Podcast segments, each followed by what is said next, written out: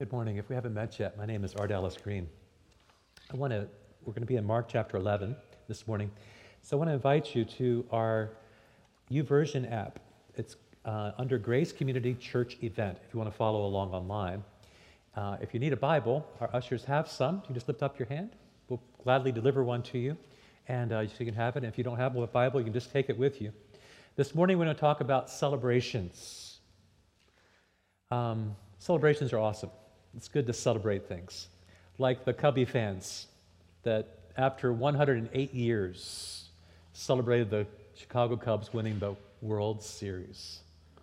Or like the Tar Heel fans, right? I was just near Chapel Hill this week. The uh, men's basketball team won the NCAA basketball championship this week. So thank God, this, thank God, March Madness is over. But we know about the, uh, the smaller celebrations, things like birthdays and anniversaries, graduations. Believe it or not, we have a three year old grandson now, Judah, our little ginger grandson. Debbie and I this year will celebrate 35 years, believe it or not, married. Hey, you know, it's not much because Ken Fowler is in his 58th year, so like some miles to go yet. And then, you know, graduations, our youngest son, Josh, graduates from college believe it or not, in a month. We celebrate when we finish a project. We celebrate when we find a place to live.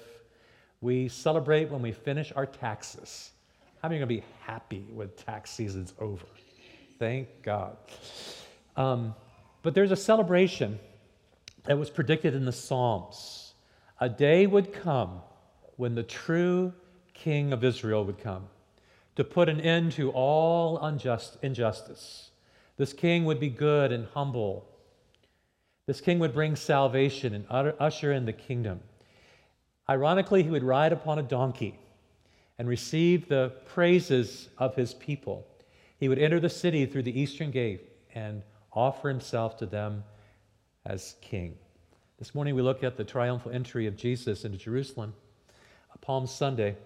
But you know, looking back, this was something that the, the, prof, the, the Psalms had promised about a thousand years before the event happens. You know, this, this event, the triumphal entry, was contained in a promise, a prophecy in Psalm 118. So let me read a little bit to you from Psalm 118. It says, Open for me the gates of righteousness, and I will enter and give thanks to the Lord. This is the gate through which the righteous may enter. I will give thanks to you, my God, for you have answered me, and you have become my salvation. The stone the builders rejected, well, this has become the capstone, the cornerstone. This is the part you know.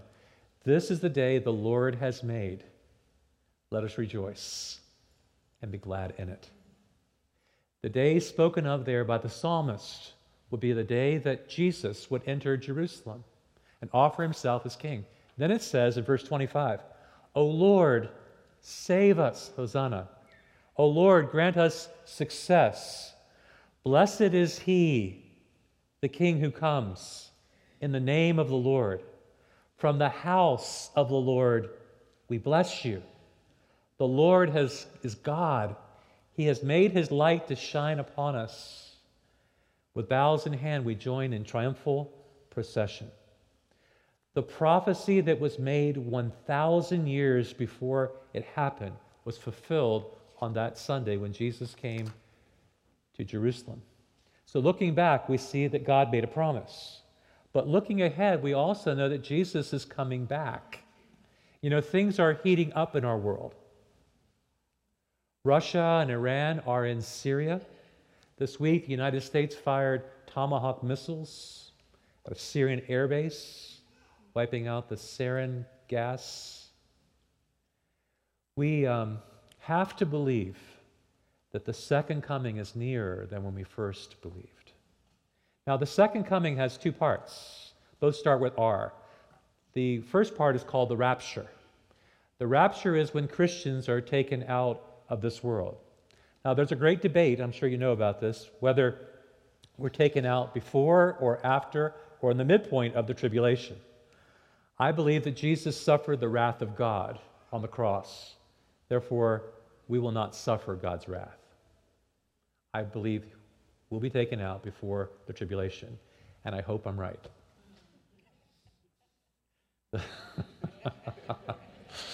but for many Christians worldwide, there's a lot of tribulation going on. I just want you to know. The second part of the second coming is called the revelation.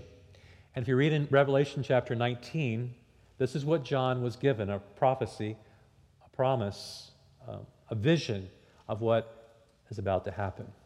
This is what he said I saw heaven open, and there before me was a white horse whose rider's name is faithful and true. With justice, he judges and makes war. The armies of heaven were following him with white horses dressed in fine linen. And out of his mouth comes a sharp sword with which to strike down the nations. And he will rule them with an iron scepter. And he is the King of all kings. And he is the Lord of lords. See, the first time Jesus came, he came on a donkey. Second time he comes, he comes on a white horse. And the rider's name is Faithful and True.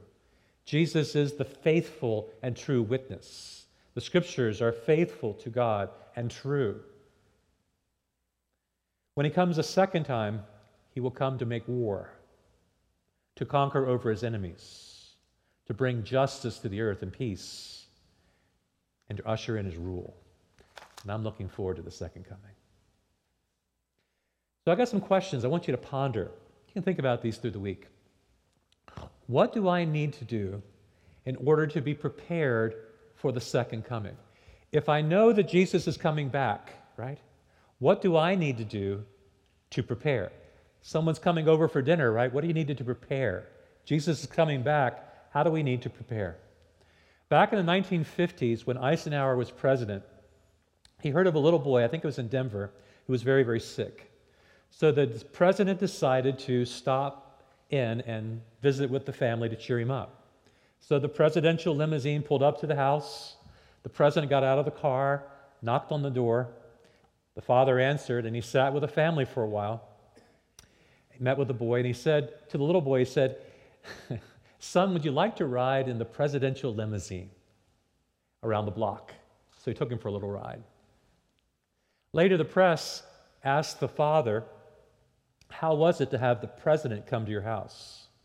He said, I liked the president very much. I enjoyed his visit very, very much, but only if I had been prepared.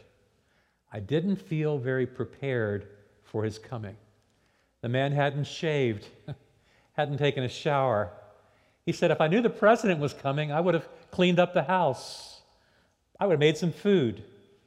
See, I felt pretty surprised and ashamed. What do you need to do to prepare your house, yourself, for the second coming of Jesus? Which brings me to a second question. You're still thinking about that one, right? What assignment have I been given, given? What am I living in? We're going to see in this story that Jesus is going to give assignments to his disciples. They're going to be asked to do something. You see, each one of us is given gifts and talents, abilities. The question is, what are we doing with these talents and gifts and abilities? What assignment am I living in? We feel here at Grace that one of our main assignments is making disciples.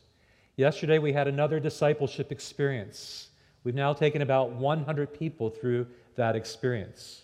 we're being asked by churches here in our city, as well as churches around our country, about becoming, how to navigate becoming a discipling church.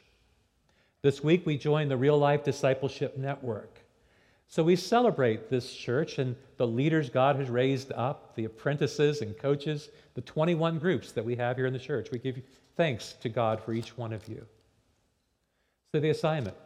The third thing I want to ask you as we start is how much rejoicing, celebrating, shouting is going on in your life? Celebration brings joy to life. Joy makes us strong, and we can't continue long in anything without a spirit of celebration, without some joy, right? True?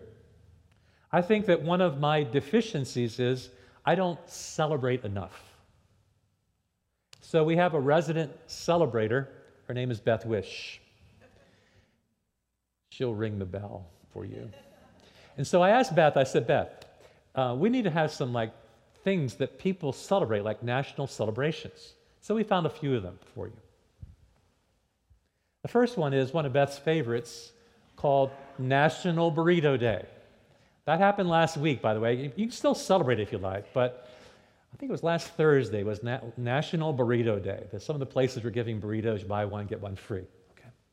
But then there's also, coming up tomorrow, will be National Farm Animal Day. There's a little sheep and lambkins, you know, out there in the field having a good time being celebrated. So we celebrate National Farm Animal Day tomorrow. And then on April 11th is National Grilled Cheese Sandwich Day. So if you want to have a grilled cheese that's on Tuesday, that's a day to celebrate grilled cheese. But that's not all. On the 13th is National Scrabble Day. You can play a game with your family, have a little Scrabble game going down on National Scrabble Day. And there's one more, I think National Pet Day. There's our Pastor Scott with a cat. He's developed a, an affection for cats.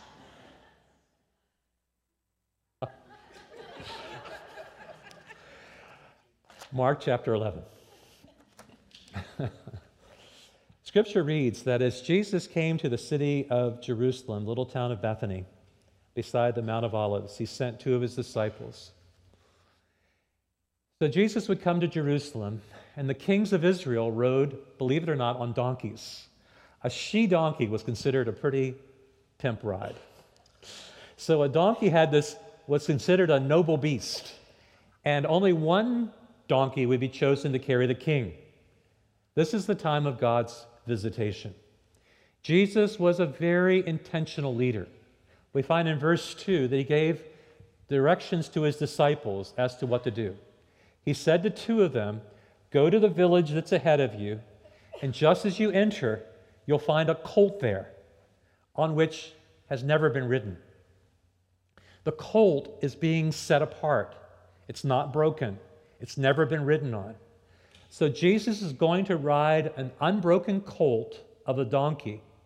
It's not the time for him to take the horse, it's the time for him to bring the donkey. And here's what I want you to do, Jesus said Untie the donkey and bring him to me.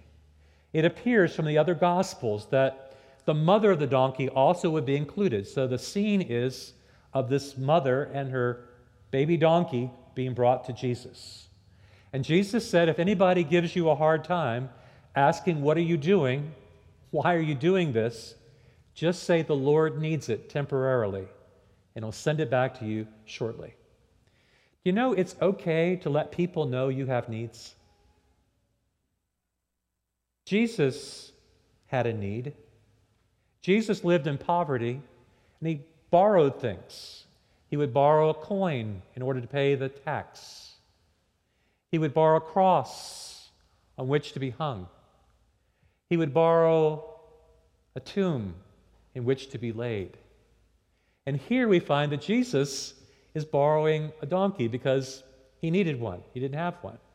Interesting that Mary most likely rode a donkey down to Bethlehem, and Jesus is going to ride a donkey into Jerusalem. It's okay to let people know you have needs. Hey, I need a minute. Hey, I need a couple of hours to work on this. Hey, I need my computer to work. I need this printer to work. Hey, I need my glasses. A reference to getting older. Hey, I need my cup of coffee. It's okay because we all have needs to let somebody know your needs. And so Jesus, now being vulnerable, lets his disciples know he has a need for this donkey. Verse 4 So they went out from the presence of Jesus, knowing what their assignment was. And they found the situation exactly what Jesus said it would be. They went to this place, they found the colt outside in the street, and they untied it. And when the people asked the disciples, What are you doing? Like, what are you doing with that colt? They answered just as Jesus told them to do. They simply were carrying out orders. They were doing what Jesus asked them to do. And the people let the colt go. I, I like their sense of community awareness, right? It'd be something like, you know, someone's in your neighbor's car, right? You don't know this person, and they're sort of like, you know, opening the door to your neighbor's car. You say, hey, what are you doing there? Or like you're on the soccer field, right? And someone's picking up your son's ball, and you're saying, like, hey, what are you doing, right?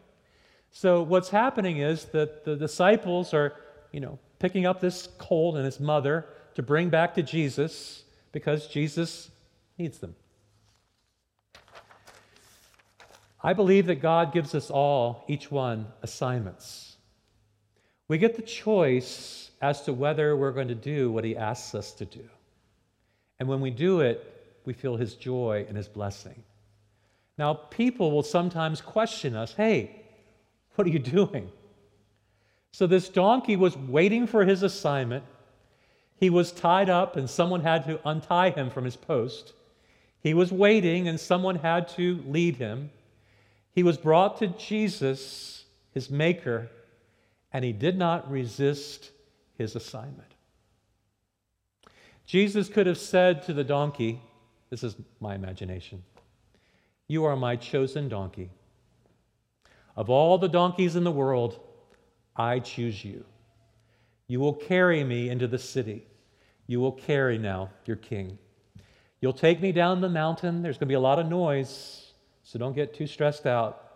We'll enter through the east gate, and when we finish our ride, you can tell your offspring that you carried the king into Jerusalem. I think Jesus was very tender. You know, when someone praises me for a sermon, say, like God spoke to me through you, Pastor R. I'll often say, if God can speak through a donkey, he can speak through me. And I'd also say that God can speak through you. And I'd also say that if this donkey can carry Jesus into the city, so you can carry Jesus into this city. Because this city needs Jesus and needs someone to carry him. This is what I call donkeyology. That we're studying now the power of a donkey to carry Jesus into the city, and the power of you to carry Jesus into this world. Verse 7 When they brought the colt to Jesus, they threw their cloaks on it. Now, why would the disciples put their cloaks onto this donkey? Well, the cloaks, the outer garments, serve as a saddle, kind of a cushioned ride. Jesus now would have a saddle to ride on on this donkey. And many people spread their cloaks on the road. Why did they wave the palm branches and spread their cloaks on the road? The cloaks on the road served as sort of a red carpet. This was Jesus' red carpet moment when they're sort of laying down their garments on his path. You see, when a king came to a city, the crowd came out to meet the king, to honor the king. The people would lay down their clothes, their outer garments, putting them on his path. It was a sign of submission to the king. Symbolically, we are under you, you are over us. And the palm tree was a national symbol. The last kingdom was, oh, was the Maccabean kingdom. And on their money, they put the palm to symbolize national identity. So, what was happening was, verse 9, there were people ahead of Jesus in the city, and there were those who followed him. They had followed him up from Jericho up to Bethany, and there was a large crowd following after Jesus. It was very noisy, sort of like a ticker tape parade combined with a July 4th celebration. And people were in a pretty festive mood. I mean, the king of Israel has come. Well, there's not only a crowd following after Jesus, but there's a crowd ahead of him.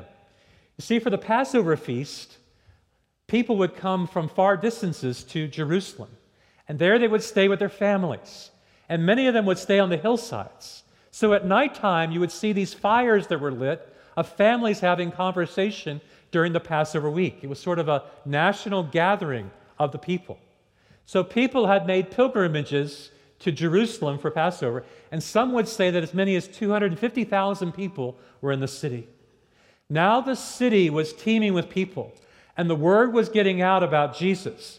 Here's a prophet who's powerful in word and deed before God and all the people.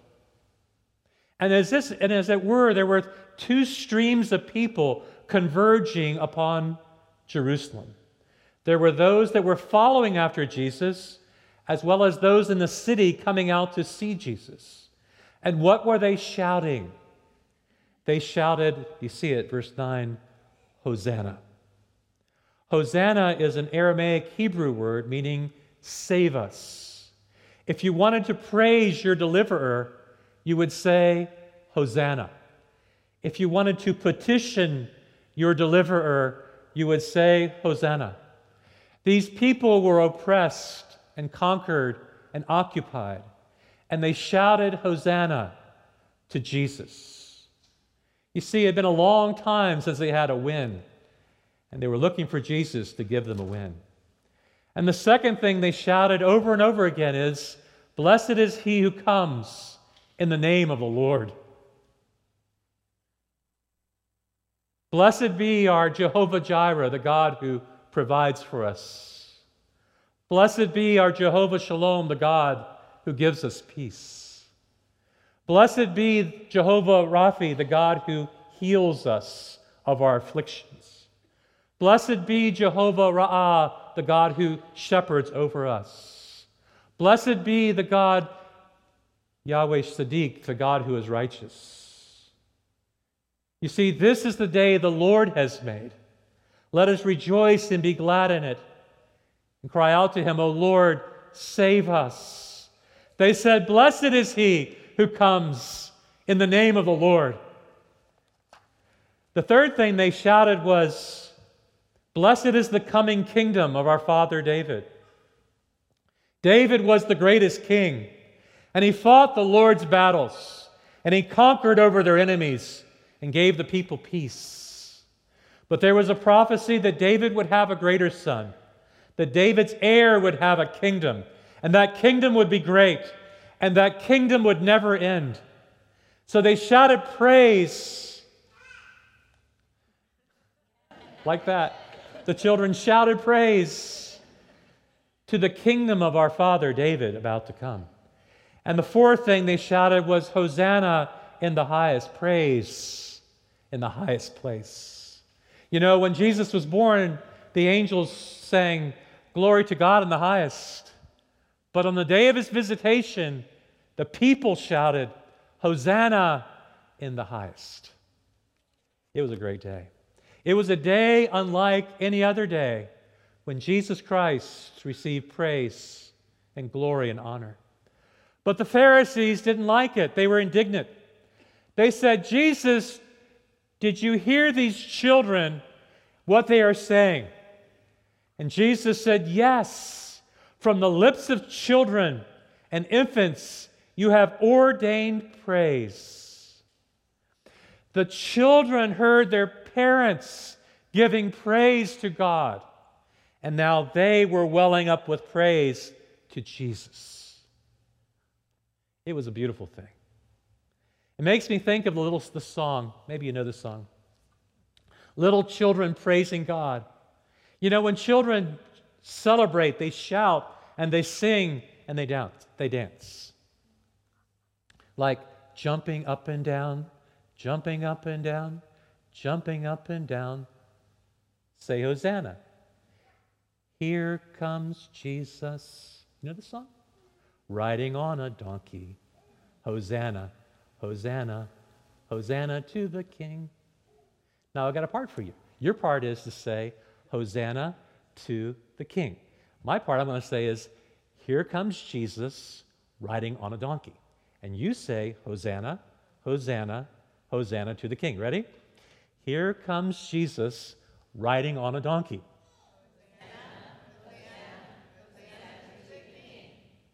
I love that. That was beautiful.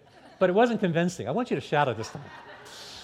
So I'm going to say to you, Here comes Jesus riding on a donkey. I want you to shout as if you were there, seeing Jesus, your King, coming to you, okay? Here comes Jesus riding on a donkey.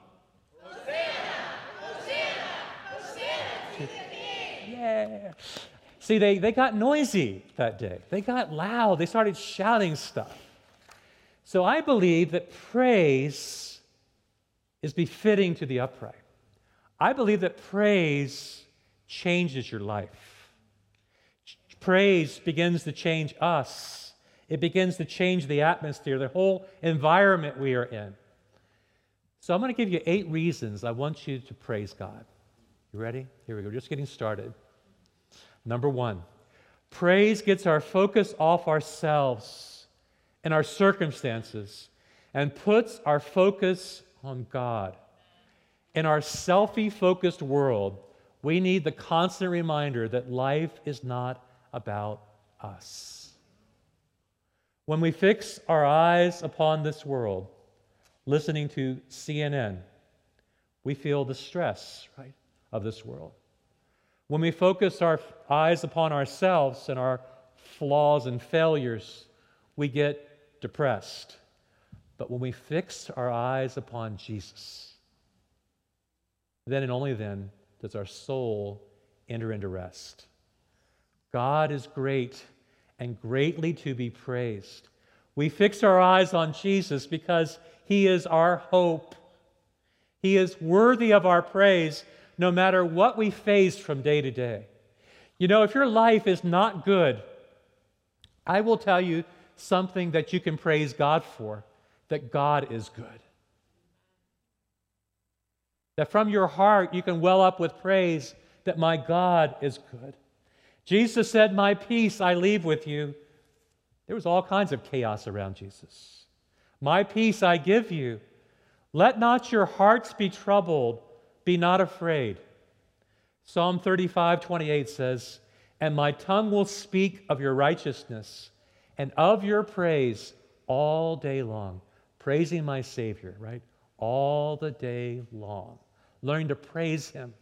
Praise gets our focus off ourselves. Secondly, praise brings us to a place of humility. God created a vast universe to humble us. God made us to worship Him. God is our Creator and King. And when we praise our Creator and King, we admit that He is above us and we are beneath Him. That God is infinite and that we are finite. We acknowledge that God is in control and we are not. Our God is sovereign. Psalm 95 says, Let us come into His presence with thanksgiving. Let us make a joyful noise to him with a song of praise. For the Lord is a great God and a great King above all gods. In our pride, we relish in our self sufficiency, in our self reliance, in our independence. In our pride, we feel as if we are in control, able to solve our problems and fix what's wrong. But then we face a problem we can't fix.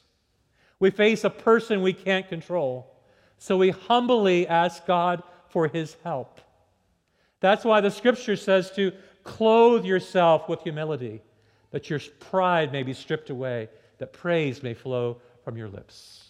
Number three, praise makes the enemy flee. Oh, I like this. Submit yourselves to God, right? Draw near to God. And God will draw near to you, and the enemy will flee. Praise pushes back the darkness that surrounds us. Praise puts God on the throne and makes the enemy flee. Praise blocks the attacks of the enemy. Praise dismisses the lies that are over us. Evil will not stick around when you begin praising God. God will fight our battles for us if we will only praise. In the story of Jehoshaphat, God miraculously defeated the enemy because of the people's praise of God. Second Chronicles 20. And as they began to sing and praise, the Lord set ambushes against the men of Ammon, Moab, and Seir, who were invading Judah, and they were defeated. At the sound of the name of Jesus, the enemy must flee, fear must leave. Fourth, Praise leaves no room for complaining and negativity. How many of you deal with a negative situation? All of you. Sometimes, even in our prayers, we can find ourselves complaining about our problems. Well, we used to say to our kids, no preaching in your prayers. But often our prayers have these complaints about our problems. And it's okay to complain, to get it out of our soul. God knows our hearts, our situations.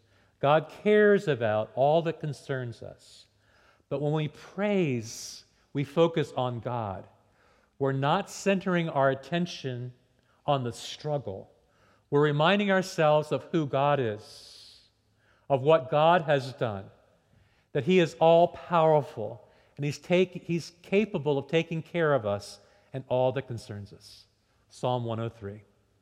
Bless the Lord, O my soul, and forget none of his benefits, who forgives all your iniquities and heals all your diseases and redeems your life from the pit and crowns you with steadfast love and mercy. Hebrews 13, 15. By him, therefore, let us offer a sacrifice of praise to God continually. That is the fruit of lips that give thanks to his name. Why is it called a sacrifice of praise? Because when you're in the desert, the furthest thing from your mind is praising God. The sacrifice of praise is counterintuitive, you see. See, praise is not sort of like the caboose, the caboose of the train, that when all is going well, now we'll finally praise God, right? It all worked out well, and now we're going to praise God. Praise is the engine of the train. It's what fuels the journey. Our praise to God, it takes us into His very presence. You see, we tend to operate on this earthly level, complaining about something, getting negative about life, looking at all that's broken. Sometimes I have great compassion upon mechanics because I just bring them what's broken, right? And they, they fix it. It'd be easy to complain if you're a mechanic. So if you're a mechanic, thank you for what you do. Because we tend to look at what's broken, right? All the problems. But when we praise, we elevate from earth and we get heaven's perspective on the situation. Fifth, praise opens the gate to God's blessing. Ooh. How many need a little blessing? God wants to bless your life. And God will not hold back from you his goodness. Praise is how we open the gate to God's blessing. Psalm 100 Enter his gates with thanksgiving, enter his courts with praise. Give thanks to him, bless his name. You see, there was 12 gates around the city of Jerusalem and through any of those gates you may enter. But there was one gate that would take you directly into the temple court, the eastern gate. And that was the gate through which Jesus came, presenting himself as the king. You see, the king wants to come through your gate, but you have to open the gate to let the king in. The king will come. You have to open the gate. You are the gatekeeper. And the gate is praise. Praise opens the gate to God's blessing. Number six, praise invites his presence. You see, God sits on a throne in heaven, but God would love to sit on the throne of your heart. God would like to draw near to you, be close to you. He'd like to manifest himself to you. Psalm 22 God inhabits the praises of his people. God is the enthroned one, right? He's on the throne.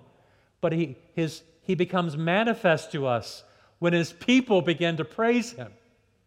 Oh, that we would just praise him this morning. Oh, that this would become a house of praise, a house of prayer, opening the gates of our hearts to him, permitting him to come in. And seventh, praise renews and refreshes our spirits. We are strengthened by God's peace, but we're refueled by God's joy. Through a heart of praise, we realize that God doesn't only change our situations, he begins to change us. Psalm 16 In his presence there is fullness of joy. Who needs a little bit of that joy? The fullness of God's joy in his presence. And last, praise precedes miracles. Praise paves the way for God's power to be displayed, for miracles to happen. See, God has power. And we find ourselves in a situation where we are powerless. So we need to do P cubed. I'll teach you this. P cubed. Three P's. We need to pause, we need to pray, and we need to praise God.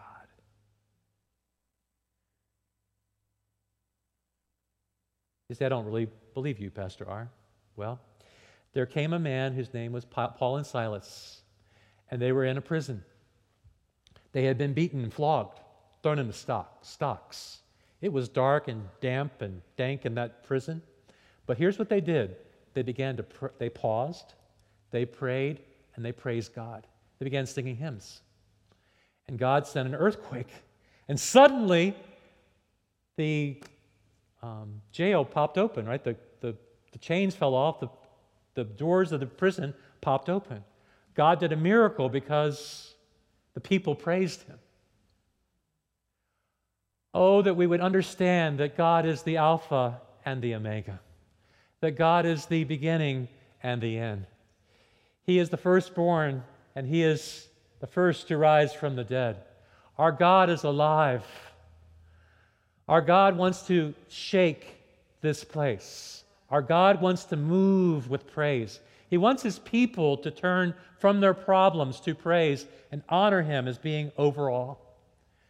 You know, my son Jimmy, I spent a couple days with him this week. One of the soldiers came and he said, I was out doing land navigation. And with my land navigation, I had my goggles and my weapon. And I was coming back from an all night duty. And so I stepped into this hole and I lost my weapon and I lost my goggles. Now, this is no small matter when you're sort of on patrol to lose your weapon, to lose your goggles. And so he was going to, you know, check in, except he realized he didn't have his weapon. And so his girlfriend had taught him to pause, to pray, and to praise God. He said, God, you know where this is. I don't know where this is. And he said he turned around in the, in the pitch darkness and took three steps, and he stepped on his weapon. He attributes all of that to pausing and praying and praising God. I'm just wondering if there's anybody here that needs to do some praising. Praising God who's over all the situations we are in. God who is sovereign over all the, the things that concern you. God who is all powerful, able to help us. Let's lift our eyes from the problem to the hills, to the Lord, from whence comes our help. Pray with me, would you please? Father, would you turn this place into a house of prayer? A house of praise where your people from the heart's level would praise you for your goodness, Lord, your faithfulness, your compassion, your mercy, your incredible grace. That God, flowing from the depths from within, that we would praise you, Lord, for you are deserving of our praise. You deserve highest praise, for you are most high God. You are above all things. Father, teach us the discipline of praising you and praying to you in our times of trouble. You're a God who's very near to us. You're an ever present help in our times of trouble. Help us be still and know that you are God. Meet us, God, as we praise you, as we worship you. We ask in Jesus' name. Amen. Would you stand with us?